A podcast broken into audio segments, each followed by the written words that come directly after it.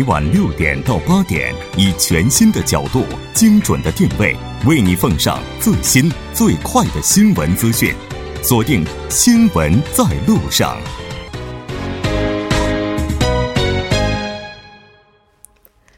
好的，欢迎回来，这里是正在为您直播的 TBS EFM 新闻在路上。稍后是广告时间，广告过后进入今天的百味插座。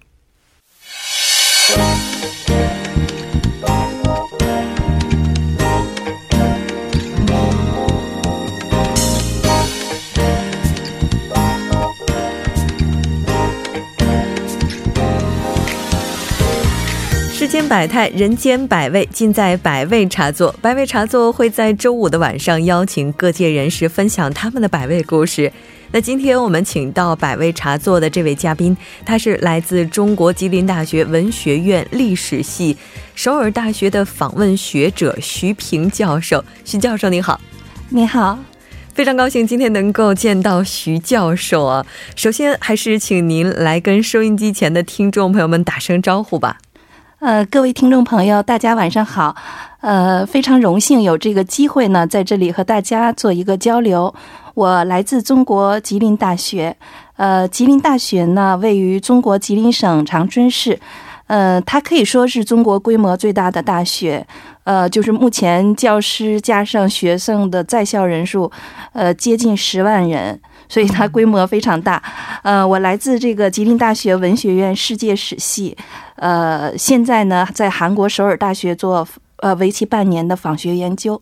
啊，我突然觉得咱们这个广播不能可视，是稍微有点遗憾。因为今天教授真的非常的美，穿的是一条这个孔雀蓝的旗袍，就有一种看到家人的感觉。谢谢谢谢。哦，那今天呢，请到您哈，也是想要跟听众朋友们来分享您的故事。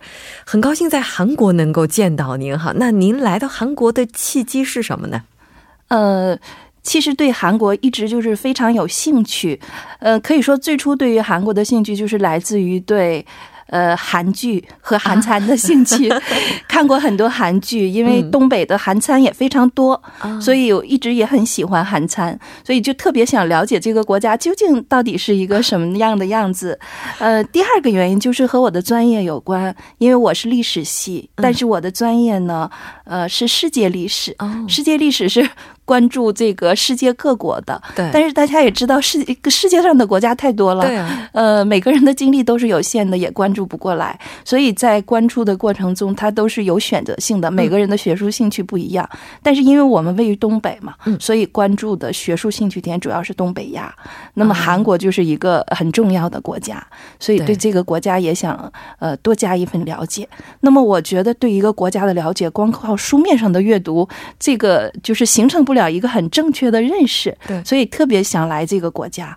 然后正好韩国就是财团有这样的项目，就是每年资。助学者来韩国进行研究，这样的话，我就选择在韩国做为期半年的这个访学。嗯嗯，这个研究历史，而且研究的又是东北亚。我们知道您在冷战方面也是有不少研究的，这个好像是有一定距离感的啊。对，冷战距离现在其实是有一段历史了，也有二十几年的时间了。冷战结束，嗯。那您研究冷战的话，也是研究冷战期间，包括中国和韩国之间的关系等等，或者说他们的历史，跟这个有关吗？对，主要是冷战期间的东北亚国际关系史。所以就是，其实，但是我主要的侧重点是从美国外交政策的这个角度去研究的，因为这个主要是受制于语言。嗯嗯，你像我日语也不懂。韩语也不懂，所以就是一直是英语是工作语言，所以就是侧重于美国的那个角度，然后来研究这个他对东北亚各国的这种政策。嗯啊，其实接触不同的语言，我们就会发现哈，用每一种语言书写出来的文字，它都带有这个语言的一定的立场。嗯，就是如果您要是通过英英文的话来研究这段历史，它肯定就。就是很难避免会带有一些美方的这些色彩，没错，的确是这样。对，那您来到韩国的话，现在有没有接触一些韩文的这些东西？韩文的东西，因为我韩语真的是很初级，一直在学，但是就是达到这个阅读的东西，呃，阅读的层面其实是达不到的。但是我觉得我受这方面的影响，可能就是周围的朋友跟我介绍的，或者说我感知到的，嗯啊，是从这个层面，但是不能说是从学术研究的这个层面，因为我语言还是呃不可不行。但是我自己觉得，我想好好的学韩语，达到一个阅读的这个层面。是的，这样的话就可以从三方的立场去综合分析这个问题哈。对对，那客观。对，那根据您现在掌握的这些信息哈，那当时冷战之后东北亚的这些战略状态啊、态势啊什么的，是怎么样的呢？呃，我觉得吧，因为我我主要关注历史，就是当代问题关注的相对少一点啊。我觉得在冷战刚刚结束的时候，就是东北亚它是存在两种。战略发展态势就是一种大大的这种战略发展态势，一种就是美国的，美国的那种战略是什么呢？我觉得是一种霸权护持之下的军事。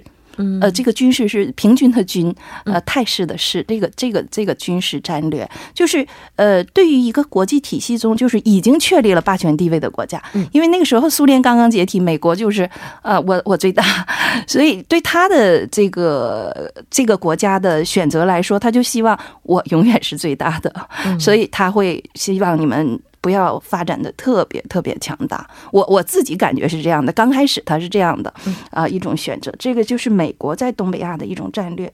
那么对于东北亚的国家来讲，其实他们是一直是在发展的，一直是在发展的，就是想成为一个更强、呃更大的这种国家。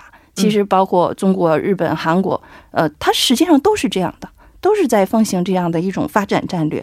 那么这两种战略之间呢，其实有时候是。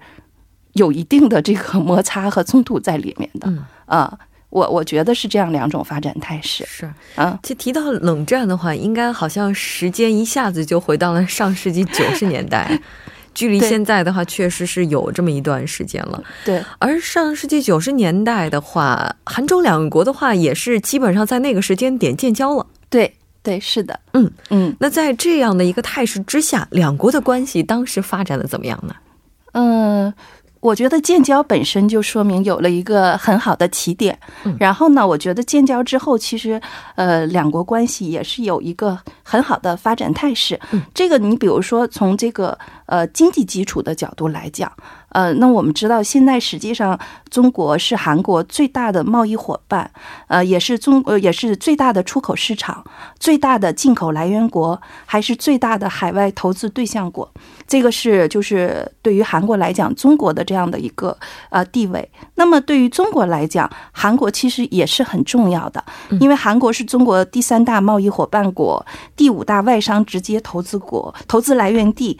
然后呢，所以这个实际上两国经济往来是非常密切的，对，尤其我们我发现东北和山东就这个趋势特别明显，是呃，然后呢，关键现在你就说，比如说从留学生的角度来讲，我来到韩国之后，我发现中国的留学生很多，应该是最多的吧？啊，最多的。然后在东北。韩国的留学生也很多，嗯啊也很多，所以中韩两国在对方国家的这个留学生数量都是占外国留学生人数的首位。我所以我觉得从经济基础和这个民意基础来讲，嗯，其实这个关系还是，呃，我不是说一丁点问题都没有，但是呢，每个国每两个国家之间关系都会存在问题，嗯，但是呢，我觉得就从这两个层面来看。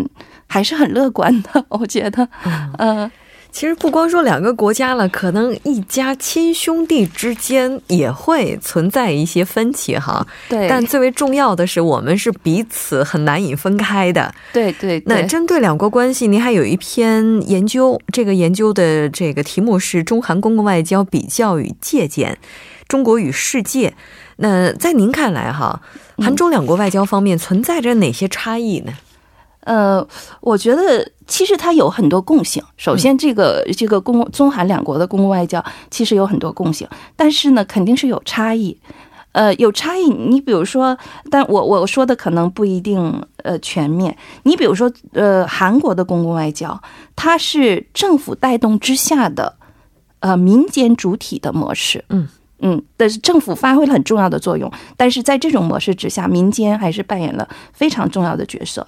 但是呢，在中国的这个呃民间呃这个公共外交之中，国家的角色更为突出一些，这是一个。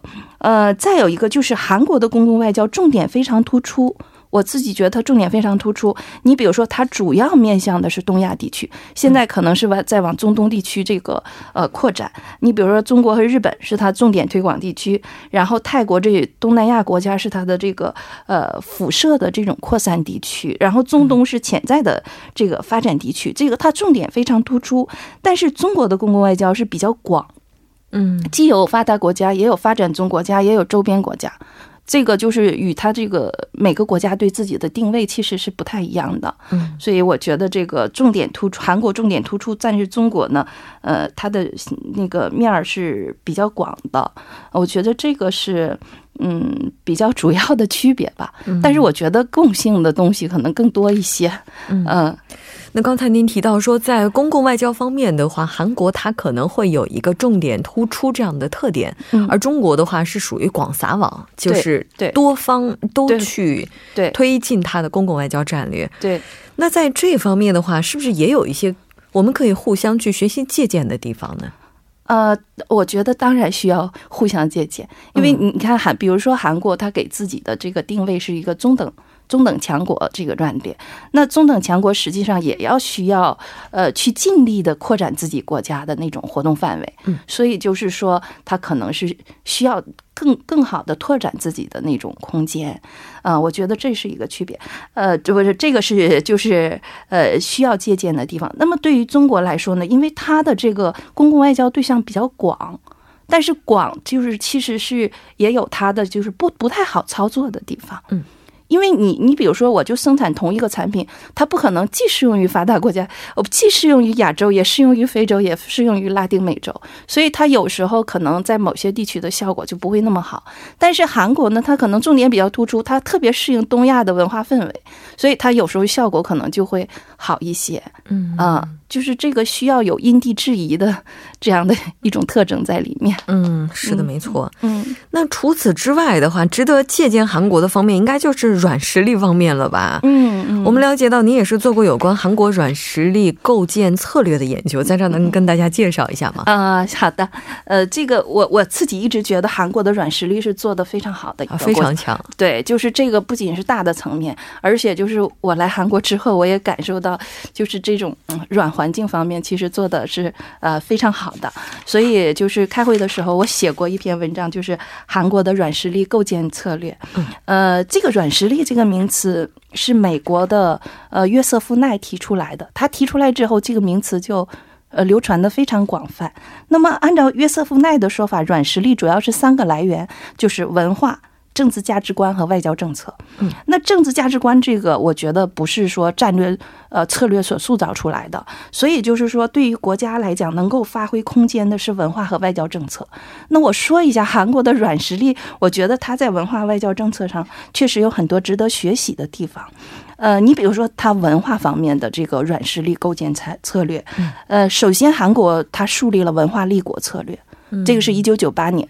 就是提出了这个文化立国策略，文化立国。对文化立国，我觉得这个比较适合韩国，嗯，因为韩国不太适合军事立国，嗯，这个周边也是大国林立这个环境，然后经济呢，韩国曾经创造过很好的经济奇迹，对，但是呢，这个受外部影响很大，就是这个经济，所以文化立国是一个比较适合韩国的选择，所以我觉得这个是很突出的，很了解自己。嗯，对对对，就是文化立国弄好了，就可以创造出很好的经济效益，这个我觉得是很重要的。再有一个就是韩国的文化产业企业化，嗯嗯，我觉得这点很突出。没错，嗯，你你们的台，你们台肯定也是这样方面的一个典范，因为我来之前我也听说过，我们在一直努力，也听说过这个台。再有个就是韩国的这个文化定位，我觉得它是呃以流行文化为中心的大众文化。这样的话呢，就是它在对外传播的时候，比较容易引起那个对象国的共鸣，因为它比较接近这种普通人的心理啊，所以就是会取得呃很好的效果。所以我觉得它在文化传播方面是一个很大的优势。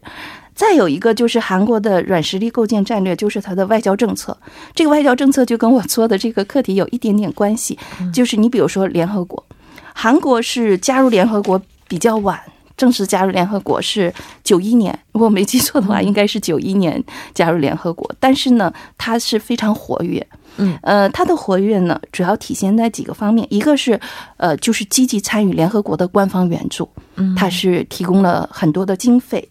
第二个就是积极参加联合国的维和行动，嗯维和行动这个方面做的也是呃很突出的，应该有也参加了十几次维和行动。然后再有一个就是。我觉得对于韩国国家形象比较好的，就是这个潘基文，他当选这个联合国秘书长。对对，这个都是我觉得韩国呃呃做的在软实力扩展方面，在树立自己的国家形象方面做的比较成功的方成功的之处。其实，在见到教授之前，或者说在听到教授谈这些方面之前，哈，从来没有认真的去想过韩国他很多政策为什么会这么做。嗯。就听教授这么一解读，哈，突然发现，对于一个国家来讲，最重要的是知道自己手里有什么牌，对。怎么样把自己的手里拿的拿到的这些牌打好。对对，哦，嗯觉得在这方面韩国应该是非常厉害的哈。因为我觉得韩国就是在有限的资源范围之内，已经是发挥了它最大的这种作用。是。嗯嗯，对，那跟韩国比起来的话，中国可能还是大有可为的。呃，是的。资源也很丰富，现在国家也非常重视。是的，嗯嗯嗯，看来接下来的话，在构建方面的话，也是有很多地方可以借鉴韩国的。嗯，那教授，您最近的话研究的课题领域是什么呢？呃，就是我来韩国访学的这个主要研究课题，就是韩半岛与联合国关系研究。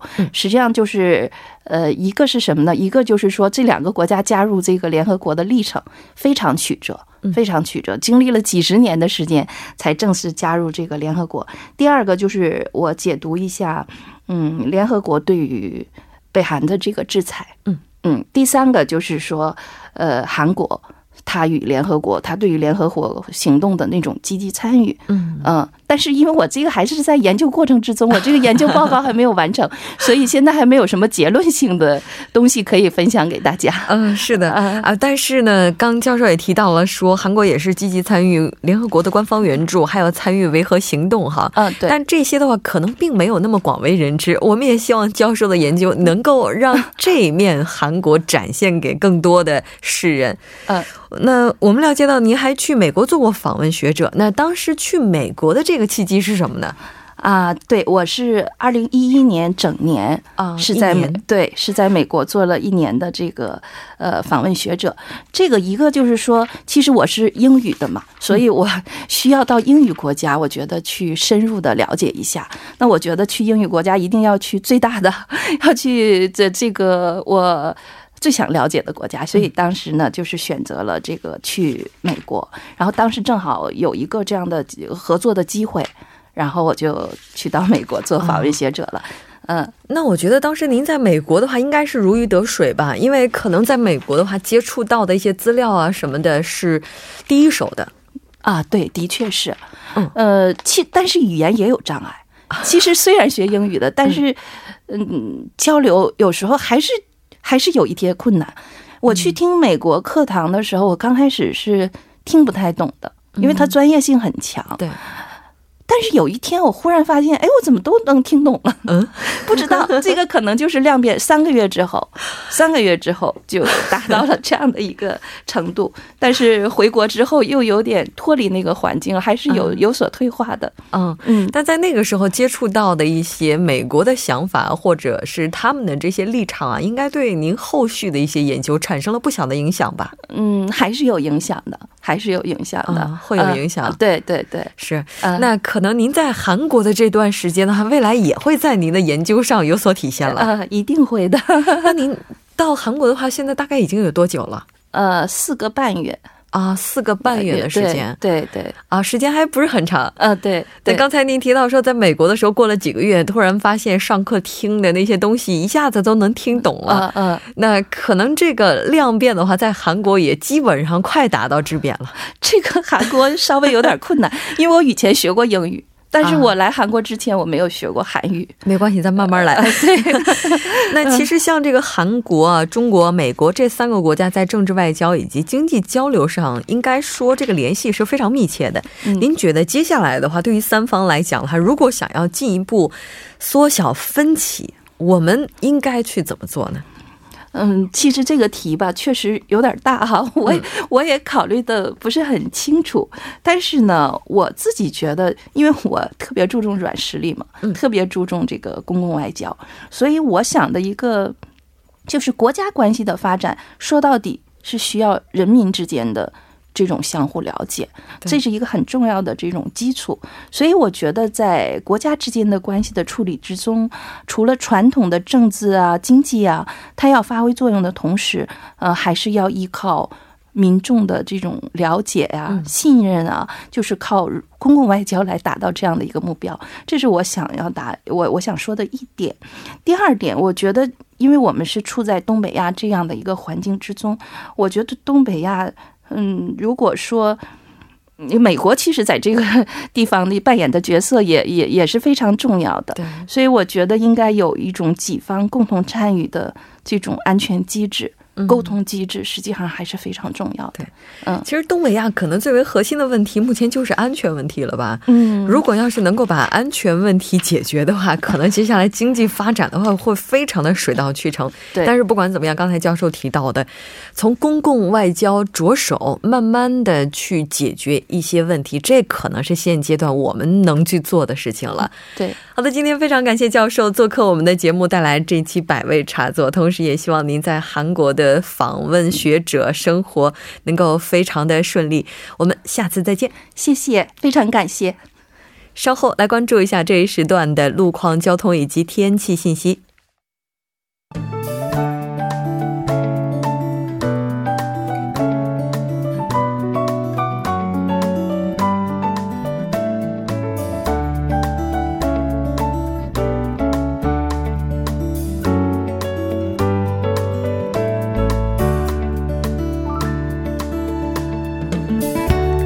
晚间七点五十三分，依然是由程琛为大家带来这一时段的路况及天气信息。继续来关注晚高峰时段的实时路况。第一条消息来自京釜高速公路首尔方向巫山交叉口附近路段，之前呢在二车道上发生的车辆追尾事故已经得到及时的处理，路面恢复正常。接下来是在汉南大路汉南大桥南端至新沙站方向，那不久之前呢停滞在下行车道上的故障车辆已被成功移除，路面恢复正常。下一则路况来自路德路汉汉江大桥方向汝仪下游至汝仪上游这一路段，之前呢发生在二车道上的交通事故还没有得到及时的处理。目前呢此路段路况十分复杂，还望来往的车主们参考相应路段，安全驾驶，减速慢行。好的，最后再来关注一下天气，受到来自中国。东北地区扩散的高气压影响呢，首尔市周末两天的天气预计会从明天下午开始持续晴朗，大气扩散条件转好，中部地区的雾霾将会逐渐减弱减少。那最近降水量稀少，大气干燥，在这里要提醒各位听众朋友们，在取暖的同时注意用火用电安全。来关注首尔市未来二十四小时的天气预报：今天夜间至明天凌晨多云转晴，最低气温零下一度；明天白天晴转多云。云最高气温七度。好的，以上就是今天这一时段的天气与路况信息。周末愉快，我们下周见。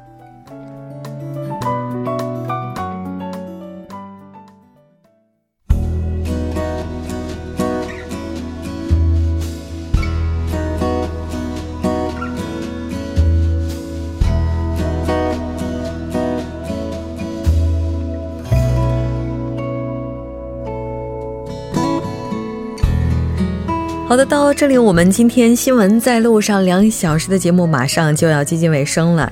最近，中国欧盟旅游年活动呢是在意大利的威尼斯举行了开幕式。十八号，在中欧旅游年开幕前夕，一场中国京剧以及少林武术的演出在威尼斯的凤凰歌剧院上演，也是为开幕进行了预热。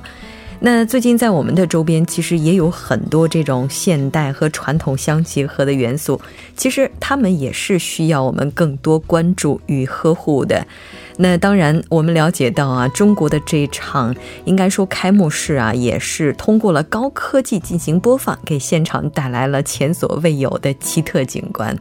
那我们刚才提到的这种元素呢，在其实我们身边呢也是有非常多的。周末你也不妨去寻找一下这些点滴的感动。那在这里祝您周末愉快。节目组制作人范秀敏，作家金永隐月，感谢您的收听。我们下周同一时间依然陪您在路上。我是木真。